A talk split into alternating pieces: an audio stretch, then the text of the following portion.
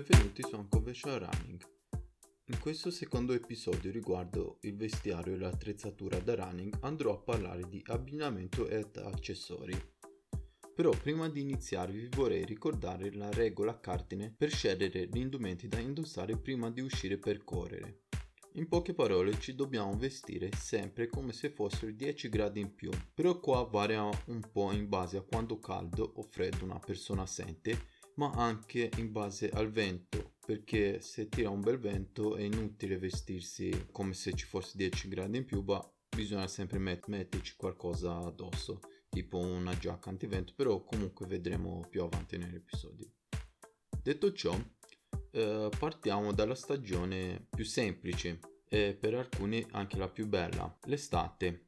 Durante l'estate è abbastanza semplice scegliere i vestiti da usare, la caratteristica principale è la traspirabilità, ma comunque la traspirabilità è una caratteristica che riguarda tutto l'abbigliamento da running, non soltanto gli indumenti per l'estate ma alcune magliette estive e cappellini hanno anche una protezione anti-UV che tanto male non fa. Quindi partiamo dal basso. Allora, il pantaloncino. Secondo la mia esperienza, per quanto mi riguarda, i migliori pantaloncini da usare d'estate sono quei short cortissimi e larghi, diciamo che hanno uno spacco laterale. Io li chiamo pantaloncini flu flu, ma penso che il termine esatto è lo svolazzino. Dopodiché si va a indossare una maglietta e una canotta leggerissima e traspirante, scusate, una maglietta o una canotta leggerissima e traspirante non è molto consigliato correre a torso nudo appunto per quanto riguarda i raggi UV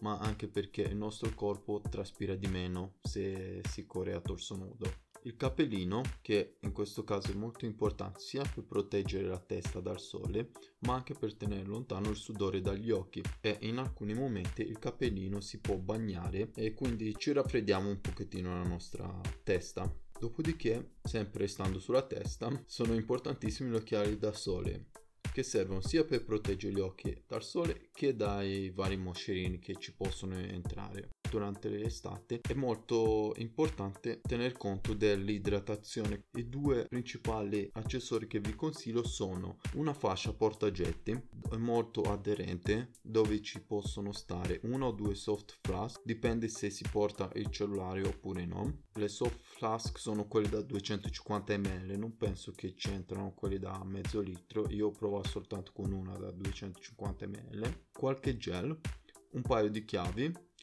anche qualche moneta oppure banconota però preferisco tipo le monete perché le banconote si possono bagnare. Se invece si va a correre si va a aumentare il chilometraggio si può sostituire la fascia con uno zainetto o gilet da trail quindi abbiamo più capienza. Come avete visto durante l'estate si deve stare abbastanza leggere il discorso cambia un po' quando si corre in autunno o primavera metto queste due stagioni insieme perché secondo me l'abbinamento che si usa in una può usare anche nell'altra. Sono quelle stagioni un po' borderline dove non fa freddissimo ma nemmeno tanto caldo, quindi ci troveremo ad uscire in pantaloncini e maglia a maniche lunghe oppure viceversa, dipende un po'. Per quanto riguarda i pantaloncini, durante queste stagioni tiro fuori i pantaloncini a compressione oppure dei short un pochettino più lunghi. In alcune giornate vado a sostituire la tipica canota con magliette a maniche corte, un pochettino più pesanti rispetto a quelle estive, oppure addirittura a maniche lunghe e vari accessori che sono veramente importanti specialmente nell'autunno quando le giornate si accorciano e si va a correre magari si esce dopo si esce a correre dopo il lavoro sono le luci sono importanti sia per farci vedere ma sia per vedere ma anche per vedere dove si mettono i nostri piedi nel commercio si trovano tantissimi tipi di luci. Ad esempio Decathlon fa una specie di pettorina che ha un fascio luminoso davanti tipo Iron Man e che è utilissimo anche per vedere dove si mettono i piedi e dietro ha una luce rosa per farci vedere dagli altri. Io ad esempio uso una luce che si attacca intorno al braccio e da un brand americano che fa anche altri accessori, si chiama Nathan, eh, però sicuramente nei prossimi giorni mi devo az- attrezzare anche con una frontale perché mi sono reso conto che in certe zone sulla mia ciclabile la chiave che uso di solito è buio pesto. Durante le giornate, ritornando all'abbigliamento, durante le giornate più fredde possiamo portare con noi anche un buff. È il tipico scaldacollo a tubo, scaldacollo tubolare. Il buff è soltanto il nome del famoso brand che li ha prodotti per la prima volta. Lo uso anche d'estate, lo uso sempre d'estate ma me lo tengo intorno al braccio e lo utilizzo per asciugarmi la fronte dal sudore, insomma non intorno al braccio, intorno al polso. Nelle giornate ventose ci dobbiamo anche proteggere il busto con un gilet oppure una giacca antivento. La scelta dipende anche dalla persona oppure se corriamo a mezze maniche oppure abbiamo una magliettina a maniche lunghe. Invece per la pioggia personalmente preferisco non indossare niente di impermeabile, almeno che non faccia troppo freddo oppure per le giornate fredde ho una giacca da Decathlon da 10.000 ml eh, colonna d'acqua eh, insomma è una caratteristica che hanno tutte le giacche resistenti alla pioggia è importante sapere questo valore perché in alcuni trail chiedono di avere proprio una giacca di questo tipo. Infatti io l'avevo comprata soltanto perché era, era nel materiale obbligatorio del mio primo trail che purtroppo non ho fatto a causa del mio trasferimento in Repubblica Ceca. E quindi chiedevano appunto avere una giacca impermeabile con minimo di 10.000 ml d'acqua colonna d'acqua. In alcuni trail in alcuni casi eh, ad esempio l'UTMB chiedono eh, di avere una da 20.000 ma questo perché penso che l'UTMB si svolge a fine agosto inizio, dic- eh, inizio settembre è una gara di 160 km in alta montagna quindi questo è più o meno l'attrezzatura che secondo me è da avere per l'autunno e primavera Certo, il tutto dipende da dove si abita, perché se uno abita in Norvegia, ad esempio, direi che cambia un po' il discorso rispetto ad uno che sta in Sicilia. E lo stesso vale anche nell'inverno.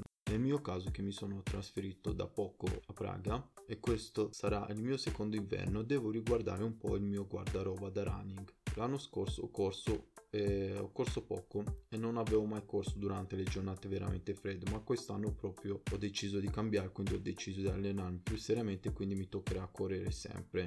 Alcune cose rimangono le stesse del, della primavera e autunno, come ad esempio il buff eh, certe volte è bene avere anche addirittura due. Io utilizzo uno per il collo uno per il capello in testa al posto di un beretto perché non mi piace avere i beretti però utilizzo nel solito momento utilizzo anche il cappellino che, utilizzo, che mi porto sempre d'estate specialmente quando piove in questo modo mi protegge un po' la faccia da, dalla pioggia.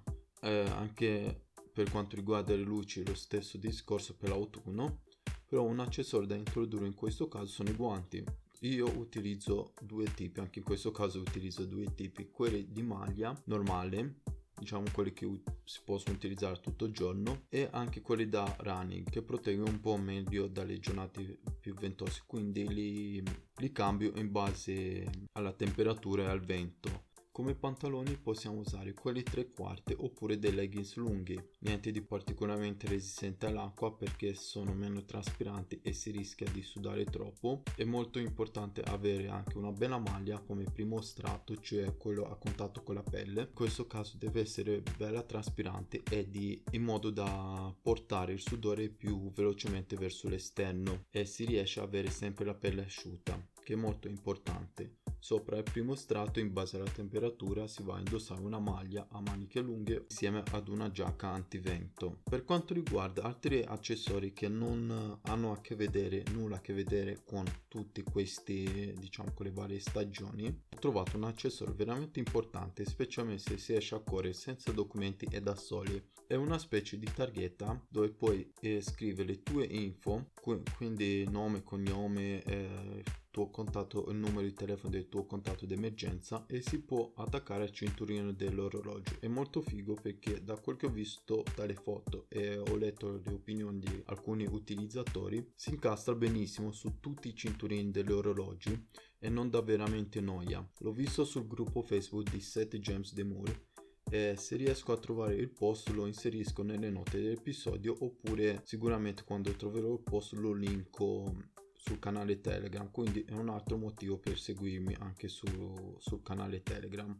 Eccoci arrivati alla fine, spero che trovate interessante questo episodio e se avete qualche spunto o idea mi potete contattare su Instagram oppure all'account Telegram chiocciola George Cardarescu. Mi piacerebbe veramente sentire le vostre opinioni riguardo questo podcast e se volete mi potete anche lasciare una recensione su iTunes. Ciao e buone corse!